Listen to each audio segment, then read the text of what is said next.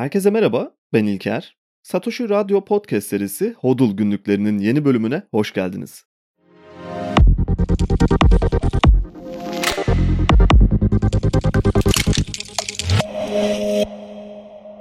Amerika'nın kurucularından John Adams'ın çok sevdiğim bir sözü var. Bir ülkeyi fethetmenin ve köleleştirmenin iki yolu vardır. Biri kılıçla, diğeri borçla diyor. Ve bugün işte bu ikinci yol üzerine biraz konuşacağız. Sömürgeleştirilen ülkelerden ve onunla birlikte bir köleden farksız hale gelen insanlar hakkında konuşacağız. Ve bunların yanında net bir sömürgeden söz etmesek bile hepimiz belirli ölçülerde hissediyoruz bağımlılıklarımızı. Ve pek dikkat etmediğimiz bir konu oluyor genellikle bu durum. Ama önce biraz geçmişe gidelim ve borcun nasıl ortaya çıktığına bakalım. O noktadan toplumsal dönüşümlerimize ve ekonominin değişimine göz atarak sonunda günümüze bağlayacağız konuyu. Borç ne demek? Çoğunlukla yanlış anladığımız bir konu. Bir söz anlamına geliyor aslında borç. Ekonomik aktiviteler veya başka bir şey için olabilir. Bir hizmet veya maddi yarar karşılığında verilen bir söz borç aslında. En azından böyle olması lazım diyebiliriz. Ve işler bu noktada biraz değişiyor ama. Borç fikri bir fikir olarak çok iyi.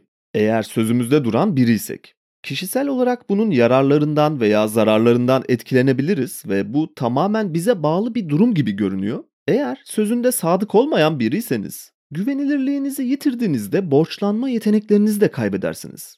Borç bir anlamda itibar ölçütü de diyebiliriz o yüzden. Ve bir noktada borç ilişkisine merkezi otorite dahil oldu. İnsanlık tarihi kadar eski bir konu sayılabilir fakat küçük ölçekte hepimizin çok iyi bildiği borçlanma dışında bugün daha çok otoriter borç sistemi üzerine konuşacağız. Eski Mısır'da, Antik Yunan'da, Roma'da ilk örnekleriyle karşılaştık sistematik borçlanmanın. Tarım toplumuna geçişin özellikle çok büyük bir etkisi var. Biz toprakların etrafını çitle çevirip ve burası benim demeye başladıktan sonra önce John Adams'ın bahsettiği ilk yolu keşfettik. Bireyin mülkiyet hakları tartışılmaya başlandı ve bu kılıçlarla yapıldı. Bir kaos ortamı gibi görebiliriz bugün geçmişe baktığımızda o dönemleri. Otorite krallıklarını kurdu ve yerlerini sağlamlaştırmak için kutsal bir objeye dönüşmeleri gerekiyordu. Ve dinler tam bu noktada devreye girdi. İhtiyacımız olan neredeyse her şeyi icat etmiştik artık. Toplumlar genellikle krallıklara ait topraklarda tarım işçisi veya kölesi olarak çalışıyordu. Hangi tanımı tercih ediyorsanız onu kabul edebilirsiniz burada. Ve kendilerine ait olmayan topraklarda bir katma değer yaratırken ekstra olarak bunun vergisini vermek zorundalardı. Ayrıca Anadolu tarihine de bakarsanız Sümerler'de, Hititler'de çok rahatlıkla görebilirsiniz bunları. Yazı bile genel toplamda baktığımızda ihtiyaç duyulmasının nedeni ve bir yazı dili geliştirilmesinin arkasındaki temel fikir söylenilen sözleri kayıt altında tutmak için. Ve borçlanma konusu önemli bir etken yazının bulunmasında. Tarım toplumuyla birlikte insanlar daha kalabalık bir şekilde yaşamaya başladıkça ve otoriteyle, birbirleriyle daha fazla ekonomik aktivitelere girip işler karmaşıklaşmaya başladığında yazı bulundu. Yani ekonomi aslında insanlığın gelişiminde çok önemli bir alan ve başlangıçtan beri ekonomik aktiviteler türümüzün ana motivasyonlarından biri olmuş durumda. Kısaca şuraya gelmek istiyorum. Borç ekonomisi tarihimiz kadar eski neredeyse. Bir noktada borçlanma ihtiyaçlarımızı giderecek bir otoriteye ihtiyaç duyduk. Zaten toplumsal düzeni ve güvenliği sağlayan tanrı krallardan daha iyi bir seçeneğimiz de yoktu. İlk krallar kendi para birimlerini basmakta çok gecikmediler ve bildiğimiz anlamıyla para sistemi ilk küçük adımlarını atmaya başladı. Otoriter düzenin oturtulması ve herkesin kendi çıkarlarını gözettiği bir paylaşım ekonomisinin kurulması için yüzyıllar harcadık. Birçok devrime şahitlik ettik. Ve bir noktada zorla ve zorunluluk esasıyla iş gücü sömürülen kitlelerin artık silah zoruyla veya güç kullanımıyla pek zapt edilemeyeceğini fark ettik. Binlerce yıldır kanla yazılan gelenekler birkaç ufak kıvılcımla ve bunların toplumda devrimsel gibi görünen karşılıklar bulmasıyla değişime uğramaya başladı. İnsan hakları ön plana çıktı. Kapitalizm ve komünizm teorileriyle birlikte adil bir paylaşım ekonomisi tezleri ortaya atıldı. Fakat genellikle henüz bugüne kadar hiç kimse problemin ana kaynağına inmiş gibi görünmüyor. Çünkü aynı kavgalarımız ve aynı çatışmalarımız bugün hala devam ediyor. Binlerce yıl önceki Babil'deki sınıf ayrımlarının neredeyse birebir aynı şekilde bugün devam ettiğini söylemek pek yanlış olmaz. Öyleyse biz neyi düzelttik? Gelişmiş ülkelere baktığımızda bu tarz problemleri çok daha az görüyoruz ve bunun çok önemli bir sebebi var. Sınıf ayrımlarını ve köleliği özellikle tamamen kaldırmış gibi görünüyorlar. Ama maalesef gerçekte olan şey ihtiyaç duyulan zorunlu iş güçlerini sömürgeleştirdikleri zayıf ülkelere taşımış durumdalar. Bugün bildiğimiz anlamda güç ve silah kullanılarak değil, ekonomik zeminler üzerinden yaratılan borç köleliği hiçbir şekilde hız kesmeden devam ediyor. Artık eskiye nazaran çok daha rahat bir şekilde parasal sistemin simyacılığa benzer özellikleri kullanılarak zahmetsiz bir şekilde iş gücü satın alınabiliyor.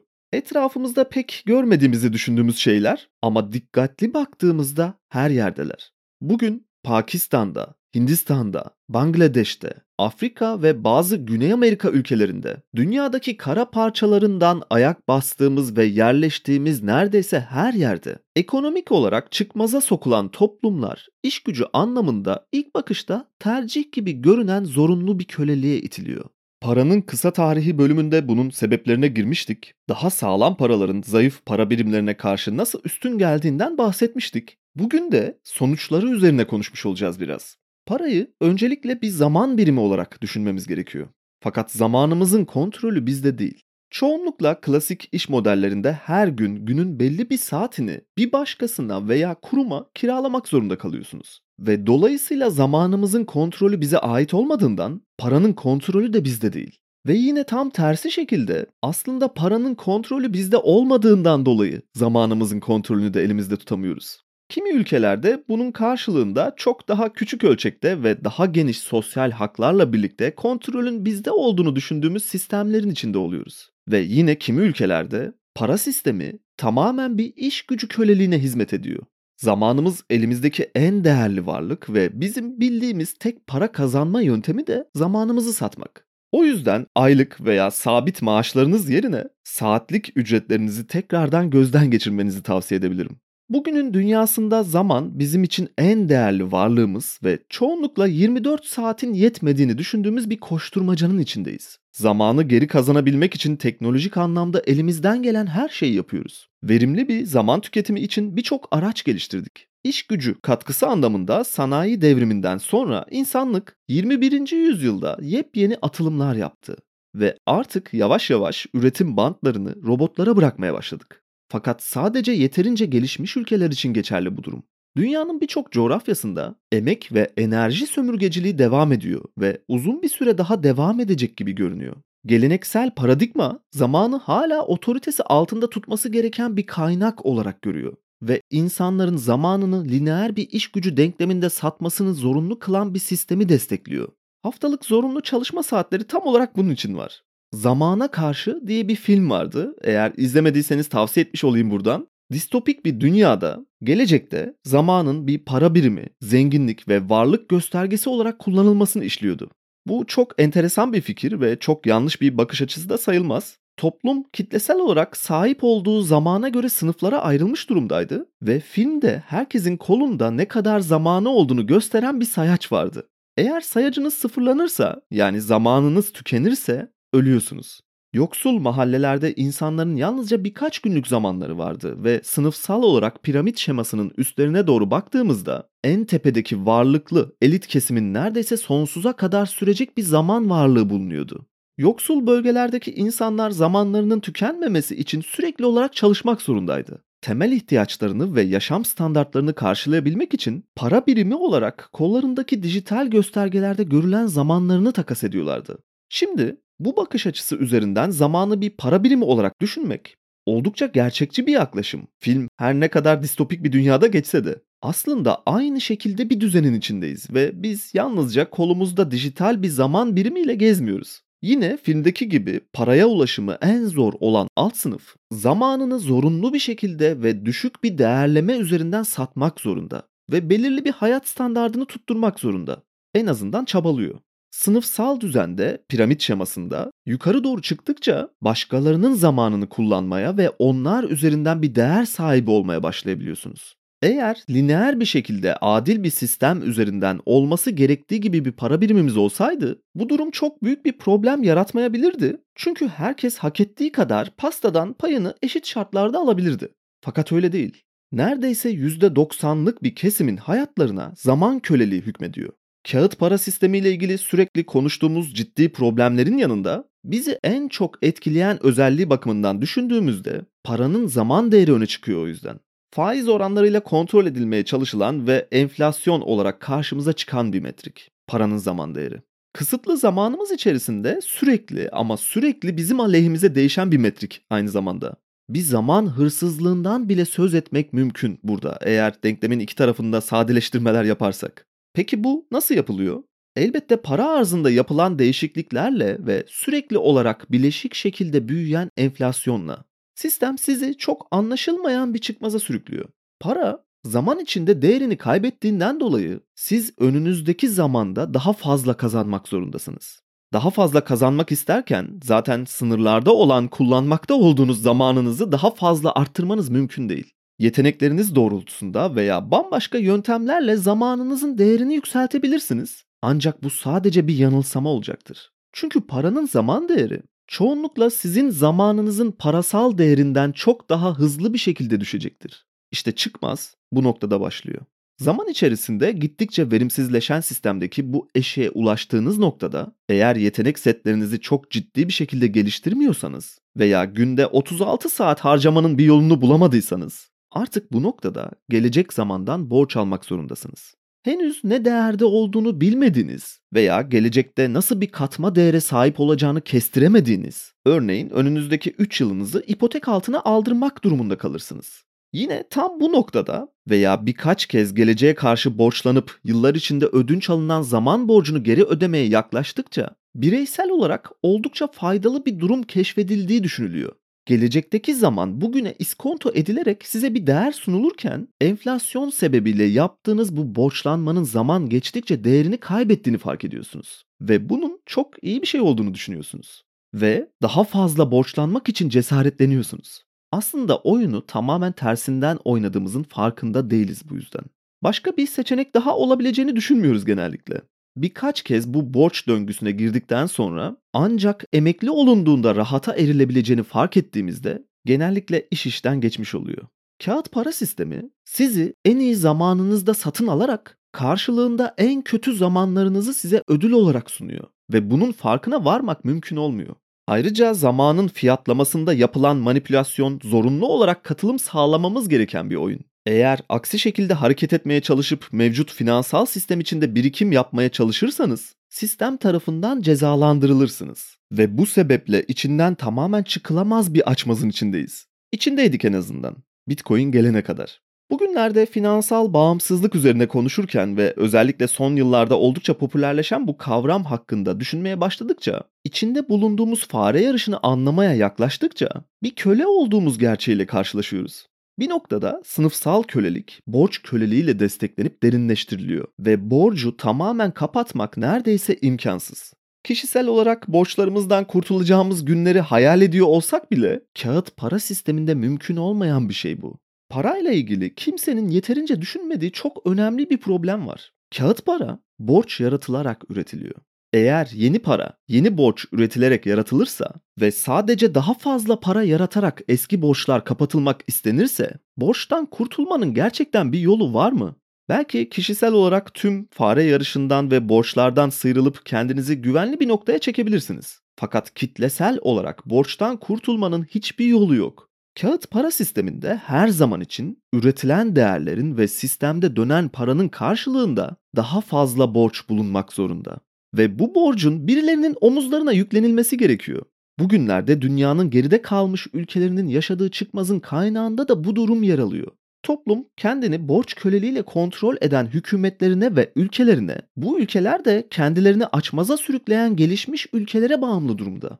Ve para sistemi tüm bunların tam merkezinde yer alıyor.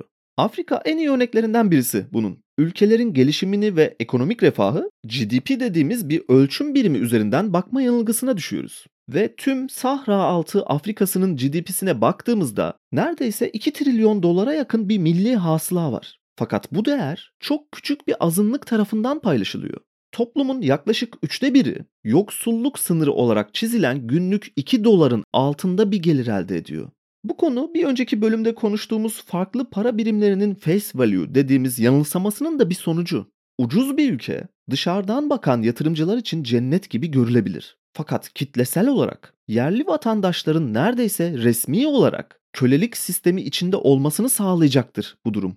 Yatırımcılar zaman değeri dünyanın başka bir lokasyonunda çok daha düşük olan değerli dolarlarını, eurolarını, yenlerini Afrika'ya getirip paralarının zaman değerlerini misliyle katlayabilirler ve bunu yaparken insanların zamanlarını resmi bir hırsızlıkla soyarak onları zorunlu bir köleliğe sürükleyebilirler. Afrika gibi dünyanın birçok yerinde olan biten tam olarak bu işte.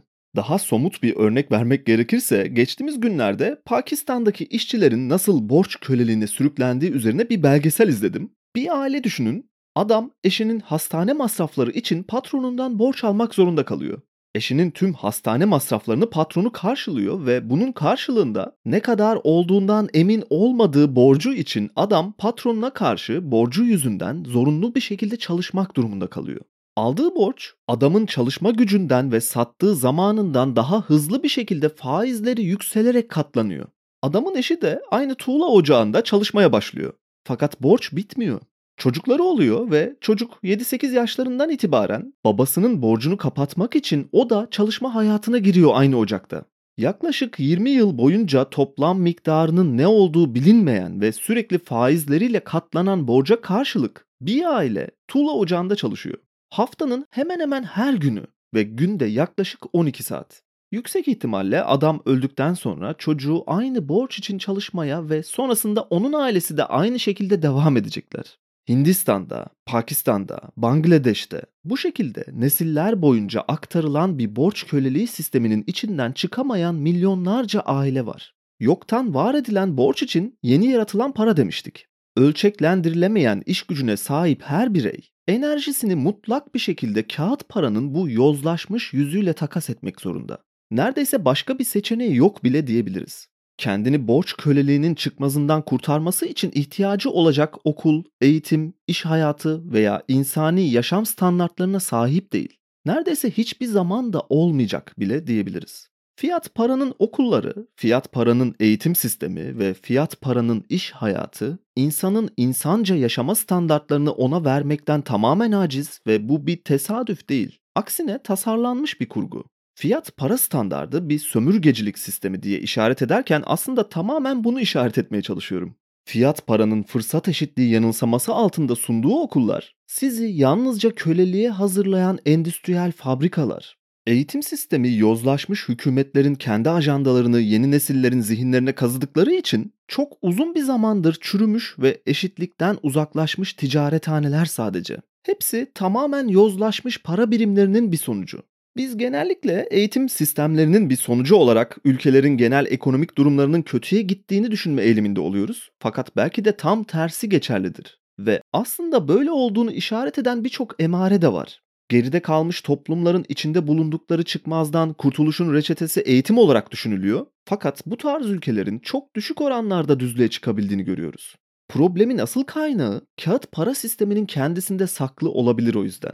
Akademide ekonomi ve eğitim arasındaki ilişki çok uzun bir süredir araştırılan bir konu ve sonuca bağlandığı düşünülen bir mesele. Gelişmiş ülkeler için zaten bir problem görünmüyor. Özgür dünyanın en iyi okullarına onlar sahipler. Ve kaldı ki bu okullardaki eğitimin de yetersiz veya en azından dar görüşlü olduğunu söyleyebiliriz. Fakat ülkelerinden sömürgelerine doğru transfer ettikleri enflasyonun etkisiyle oldukça kırılgan yapıdaki gelişmemiş ülkelerin kendi kaderlerini düzeltme şansları neredeyse yok. Çünkü kağıt para sistemi buna izin vermiyor.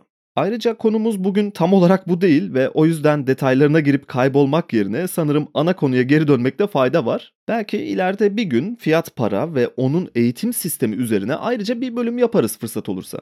Günümüzde kitleleri bir borç köleliğine sürükleyen ve sizi henüz mutlak bir köleye çevirmeden önce borçtan kurtulmanın sadece iki yolu var. İflas veya tutumlu olmak. Too big to fail tarzındaki şirketler iflas ettiklerinde borçları genellikle bankalar tarafından veya araya sokulan başka büyük firmalar tarafından satın alınabiliyor. Fakat siz kişisel olarak borçlarınızdan dolayı iflas ettiğinizde yüksek ihtimalle hapsi boylayabilirsiniz. En kötü ihtimal olarak bu seçenek her zaman için var. En iyi ihtimalle tekrar düzlüğe çıkana kadar büyük bir borç batağına girmiş olursunuz ve sorumsuz davranışlarınızın cezasını çekmiş olursunuz. Ayrıca iflas, serbest piyasanın oluşması ve işlemesi için gerekli bir mekanizma. iflası ortadan kaldırdığınız anda piyasaların otoriter bir merkezin elinde olduğunu çok rahat bir şekilde söyleyebilirsiniz. Fakat burada önemli bir problem var. Şirketler günümüzde her zaman için piyasada var olan doğal işletme risklerinden dolayı iflas etmiyorlar. Şirketler %99 ihtimalle finansal riskleri yönetememesinden kaynaklı olarak iflas başvurularında bulunuyorlar. Ve zaten serbest bir piyasadan söz edemediğimiz için tahmin edemedikleri veya hesaplayamadıkları finansal risklerin altına girmiş oluyorlar daha en başında. Şirketler de borç köleliğinin bir parçası ve aldıkları riskin genellikle farkında değiller. Çünkü ekonomik parametrelerin hangi yönde değiştirileceğini tahmin etmeleri mümkün değil. Otorite piyasanın kurallarını ve sektörlerin geleceklerini sadece tek bir kararla etkileyebilir. Yeterince büyük şirketler yaptıkları işin doğasına aykırı risklerle karşılaştıklarında sektörlerinden çıkıp işlerini terk etme yeteneğine sahip değil. Bireysel anlamda köleliğin tanımını yaparken kendi iradesi dışında bir yerde tutulmak, kendi kararlarını alamıyor olmak ve zamanının kontrolünü bir başka otoriteye teslim etmek şeklinde düşünürsek Aynı durum bir otorite altındaki şirketler için de geçerli. Ve tam olarak bu yüzden tahmin edilemeyecek riskleri yönetebilmek için çalışanların üzerinde ayrı bir güvenlik marjı oluşturmaya çalışıyorlar. Bu güvenlik marjının içinde insan kaynağının maliyetini düşürmek, iş gücü katkısını fiyatını ödemeden yükseltmeye çalışmak ve satın alınan zamanı karşılığını vermeden kontrol etmeye çalışmak gibi araçlar var. Günümüzde borç köleliği ve parasal sistemin oyunları finansal manipülasyonların arkasında yatan gerçeklikleri yansıtıyor. İnsanlar sistem tarafından kontrol edilen ve sömürülen bir varlık haline gelmiş durumda. Bu sürekli devam etmek zorunda olunan borçlanma döngüsünü kırmak ve kendi özgürlüğümüzü geri kazanmak için bilinçlenmeli ve finansal bir disiplinle hareket ediyor olmamız gerekiyor. Tam olarak bu yüzden finansal özgürlük ve Bitcoin'i birbirine çok bağlı iki kavram olarak görüyorum ben. Mevcut parasal sistemde kağıt paralar üzerinden birikim yapmak ve finansal özgürlüğünü kazanmak mümkün değil. Kağıt paralar çok uzun bir süre önce bu vaatlerini çöpe attı. Birkaç jenerasyon önce insanların çok rahat bir şekilde gelirleriyle kendilerine uygun ve hayat standartlarını yansıtabilecek harcamalar yapmasına izin verirken bugünlerde yalnızca günlük ve kısa vadeli ihtiyaçlarımızı karşılamaya yetiyor para sistemi. Aynı para yerine zaman biriminin kullanıldığı o distopik filmdeki gibi sınıfsal düzende en alt basamaklara doğru itildik özellikle son 50 yılda.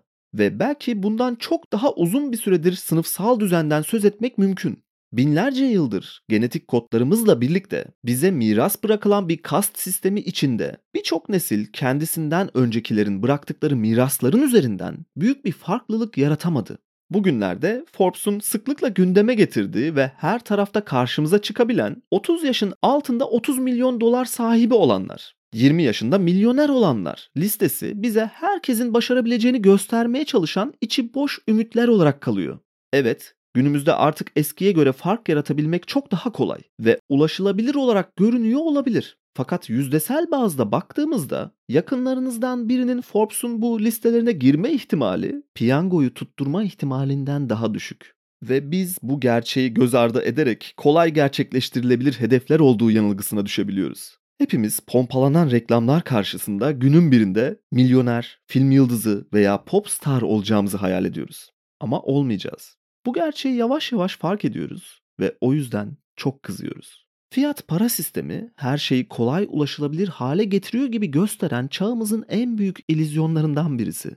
Fırsat eşitliğini ve bireysel egemenliği sunduğunu iddia ederken tam tersi için sizi sisteme kilitleyen ve elinizdeki en değerli varlık olan zamanınızın sömürgeciliğini yapan inanç sistemine dayalı bir hikaye. İnanç sistemi ve kağıt para sistemi bu anlamda birbirlerine çok benziyorlar. İnançlarımız bizi zihinsel olarak bir tutsak haline getirirken kağıt para sistemi çok daha farklı bir boşluğu dolduruyor. Bedensel tutsaklara dönüştürüyor bizi. Aynı kaynaktan besleniyorlar. Eğer yeterince fazla kişi inanırsa bir şeyin gerçek olma olasılığını sorgulamayı bir kenara bırakıyoruz ve gerçek olduğuna inanıyoruz. Otoriter bütün yapılar tam olarak bu mekanizmaların üzerine kuruluyor sorgulamadan ve teyit etmekten uzak, kendi adına düşünmek yerine çoğunluğun yanılgılarını mutlak bir doğru olarak kabul etmekle besleniyor inançlar. Ve sonunda kendimize bir kötü ve ideal bir iyi kavramı yaratıyoruz. Çerçeveler koyuyor ve sınırları çiziyoruz. İnsan zihnini ve bedenini köleleştirip bir tutsağa çeviriyoruz. Bireysel ve finansal bağımsızlık işte bu yüzden çok önemli. Şöyle düşünelim. Hiç borcun olmasaydı mesela nasıl olurdu? Sadece yaşam standartların için harcama yapsaydın, Visa veya Mastercard için çalışmasaydın, hatta daha kötüsü bankalar için çalışmasaydın nasıl olurdu? Özgür olduğunu düşünürdün yüksek ihtimalle. Hoşuna gitmeyen bir iş yerinde aynı bir tutsak gibi kalmak zorunda olmazdın. Zamanını hiç inanmadığın bir şey uğruna satıyor olmazdın. Senin yerine alınan kararları uygulayan ve itaat etmek zorunda olan bir köle olarak emekliliğini satın almayı beklemek durumunda kalmazdın. Ve bunun için varlık sahibi olmak gerekiyor. Ve Bitcoin insan zamanının değerine en saygı duyan ve en güvenilir varlık saklama araçlarından birisi. Fakat biz parayı tam tersi şekilde insanın elinin kiri olarak veya hatta bütün kötülüklerin anası olarak düşünüyoruz. Böyle öğretiliyor. Oysa aslında para doğru bir şekilde kullanıldığında ve doğru bir şekilde saklanıldığında bireysel ve finansal olarak özgürlük ve bağımsızlık sağlayabilir. Biz parayı sadece bir takas aracı olarak görüyoruz. Çünkü değer saklama özelliğini çoktan kaybetti ve bu yüzden riskli yatırımlar yapmayı tercih ediyoruz. Para sadece bir takas aracı değil, ilk çıkış noktası olarak en azından. Aynı zamanda bir değer saklama aracı da olmalı ve böyle görmeliyiz. Paranın hayatlarımızı daha iyi bir hale getirmek için kullanılan bir araç olduğunu anlamalıyız. Finansal bağımsızlık insanları sadece maddi anlamda değil, aynı zamanda fikirsel ve bedenen de özgürleştirebilir. Kendi tutkularını keşfetmeye, hayallerini gerçekleştirmeye ve gerçek anlamda yaşamaya teşvik edebilir. Ve bu yolculuğa çıkarken özellikle içinde bulunduğumuz borç köleliğini, inanç sistemlerimizi ve sınırlayıcı dar bakış açılarımızı, düşüncelerimizi sorgulayarak başlamamız gerekiyor. İçinde bulunduğumuz parasal sistemin içinde özgürlüklerimize ulaşmamız maalesef hiç kolay değil. Çünkü bugünün fiyatı her zaman için yarından daha değerli olarak görünüyor ve o yarınlar geldiğinde günlük kaygılarımız yüzünden elimizde hiçbir şey kalmadığını görüyoruz. Sistem sizi özgür bırakmak istemiyor. Borç döngüsü içinde sürekli kitlesel olarak bir çıkmazın içinde tutmaya çalışıyor. Peki ya tam tersi geçerliyse? Aslında gerçek olanın yarınlarınızın bugünlerden daha değerli olduğuysa şu anda yapmakta olduğunuz şeyi yapar mıydınız? Kullandığımız para biriminin manipüle edilen zaman değerinin düzeltildiğini düşünelim. Yani paranın yarın bugünden daha değerli olduğu bir sistemi hayal edelim. Sizce ne olurdu? Bu sorunun cevabını nasıl düşündüğünüzü gerçekten merak ettiğim için soruyorum ve ben kendimce nasıl olurdu tarif etmeye çalışayım. En son söyleyeceğimi de en baştan söyleyeyim. Sistematik borç köleliği ortadan kalkardı, değil mi?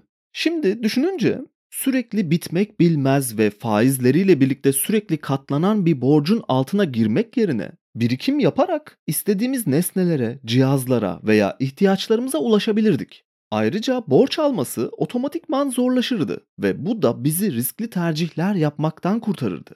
Yalnızca gerçekten ihtiyacı olanlar borç kullanırdı ve reel bir getiri sağlayanlar ödüllendirilmiş olurdu. Çünkü paranın değeri zaman içerisinde sabit kalacağından veya bir miktar değer kazanacağından dolayı parayı dikkatli harcamak isterdik. Hem kişisel olarak hem işletmeler, kuruluşlar bazında. Parayı doğru kullanamayanlar gerçek anlamda cezalandırılırdı ve şu anki sistemde iflasın neredeyse teknik olarak mümkün olmaması ve bütün yükün bir köle gibi çalışan insanların üstüne yıkılması teorik olarak son bulurdu. Ekonomistler bu düşüncenin ekonomik olarak bir durgunluk yaratacağını söylüyorlar ve enflasyonun sınırlı bir oranda olduğunda yararlı bir şey olduğunu savunuyorlar. Ve bu tezi uyguladıktan sonra gerisi çorap söküğü gibi geldi fark ediyor olduğunuz gibi.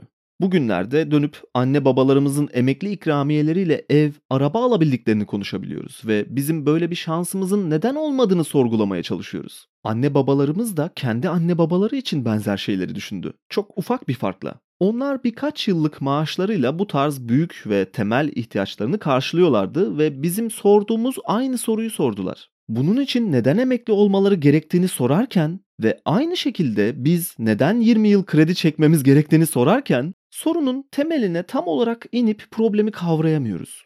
Daha öncesinde bedensel ve ahlaki olarak geçerli olan fiziki köleliğin yerini son yüzyılımızda borç köleliği yavaş yavaş almaya başladı.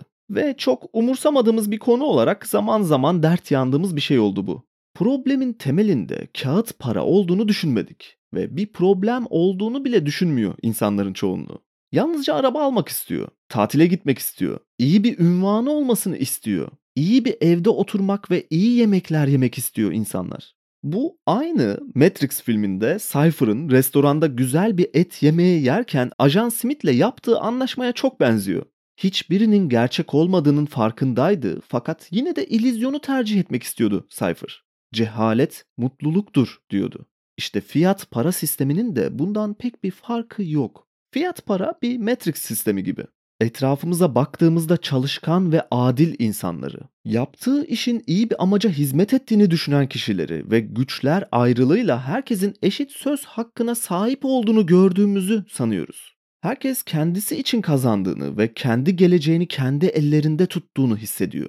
Paranın bir araç olduğunu ve sadece ulaşmak istedikleri hedefe ilerlerken onlara yardımcı olduğunu düşünüyor ve bu yüzden kazandıkları her şeyin, kazanmak istedikleri, arzuladıkları tüm nesnelerin, at gözlükleri takılan bir hayvan gibi önüne tutulan havucun yani kağıt paranın bir kontrol mekanizması olduğu fark edilmiyor. Bir kısım aynı Cypher gibi gerçeğe yüz çevirebiliyor ve büyük bir kısım gerçekleri görmekten çok daha uzakta. Sisteme o kadar bağımlı bir hale gelinmiş durumda ki her şeyin aynı kalması için veya kağıt paraların aynı şekilde zaman içinde değerinin sıfırlanarak uzun vadede yerine yenilerinin gelmesini kesin bir şekilde sağlamak için kazandıkları hiçbir şeyi kaybetmemek için ellerinden geleni yapıyorlar. Bitcoin işte bu gücü otoritenin elinden alıp insanları tekrardan özgürleştirmeye yarayan bir araç. Kağıt paralar mutlak bir şekilde yozlaşmaya mahkumlar ve bu yozlaşma ahlaki çöküşe ve hatta köleliğe kadar yol açıyor. Merkezi para sistemlerinde her zaman için paranın bir efendisi ve onun kontrolünde bulunan esirleri oluyor. Tarihsel süreç içinde değerlendirdiğimizde binlerce yıldır ilk metalleri para olarak keşfettiğimizden bu yana aynı döngünün içinde devam ediyoruz. Otorite artık sistem işlemez hale geldiğinde her zaman için para birimlerini değiştirmeye ve sisteme reset atarak hiçbir şey olmamış gibi devam etmeye oldukça yatkın bir durumda. Zaman zaman paralardan sıfır atıldığına şahit oluyoruz ve her şeyin yeniden herkes için adil bir şekilde başladığına inanıyoruz. Ulusal refahımız ve egemenliğimiz için otoritenin topluluğu ileri taşıdığını düşünüyoruz. Ve tam bu noktada çok uygun olduğunu düşündüğüm, paylaşmak istediğim bir söz var. Bireyseller olarak bizim gözümüzde değer demek, fedakarlık demek olduğu için peş peşe gelen her felakette yeni fedakarlıklar isteniyor. Ahlaka geri dönüş adına ıstıraplarımızın nedeni olan kötülükler diye nitelediğimiz şeyleri feda ediyoruz. Adaleti acımaya feda ediyoruz. Bağımsızlığı birliğe feda ediyoruz. Mantığı inanca feda ediyoruz. Serveti ihtiyaca feda ediyoruz. Öz saygıyı kendini inkar etme eğilimlerine feda ediyoruz. Mutluluğu da göreve feda ediyoruz. Ayn Rand böyle söylüyor en azından. Bütün umutlarımızı ve hayallerimizi bize sunulan ve bir yanılsamadan ibaret aldatıcı vaatlerin eseri olan kağıt para birimlerinde saklıyoruz. Sonrasında yanlış soruları sorarak yanlış çıkış yolları arıyoruz. Ve sonunda ulaştığımız çıkmaza, esirliğe, şaşkınlık içinde baka kalıyoruz. Çıkışın tek yolu parayı düzeltmekten geçiyor. Yeni şeyler söyleni dek bu haftalık Hodul günlüklerinin sonuna geldik. Satoshi Radyo ve Satoshi TV hesaplarından programı takip etmeyi ve beğendiyseniz paylaşmayı unutmayın lütfen. Ayrıca bildirimleri açarsanız birbirinden farklı içeriklerden daha verimli bir şekilde haberdar olabilirsiniz. Bir sonraki bölümde görüşmek üzere.